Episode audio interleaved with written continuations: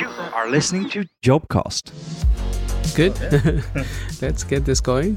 If you ask me again, maybe I say it differently. I don't know. We'll see. My name is Manik, and I work as a QA engineer at Tobii. Yeah, grocery shopping is important, of course, when you have a big family. But I like running, and then I also like photography. Yeah, can draw some parallels. I have some experience which I use from photography into the eye tracking, like exposure control and things like that. If I have to explain what Tobii does in a sentence, we do attention computing, and then we anticipate human intention. I work as a QA engineer. A QA engineer is responsible for quality of the product we deliver. By this, I don't mean that person is the only person who's responsible for what we deliver.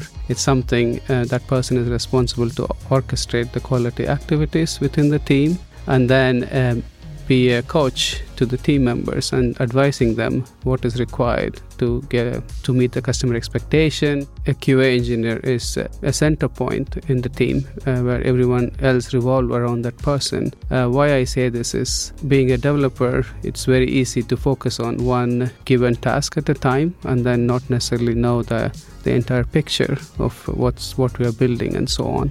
But a QA engineer, I think, is responsible to know the big picture and trying to put all the pieces together and maybe also be a coach for the team. We have a lot of activities other than just work. We have a lot of conferences, internal conferences. We have annual ski trips at Tobii. That's fun.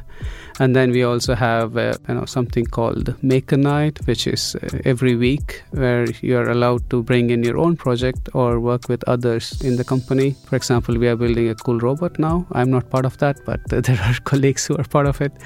And then there is always an interest group you can find. I mean, in Slack, people create these groups, and some people go out for running during lunch, after works, of course, and fika twice a week, and then breakfast once a week, and things like that. No, also, I forgot, we have these board games.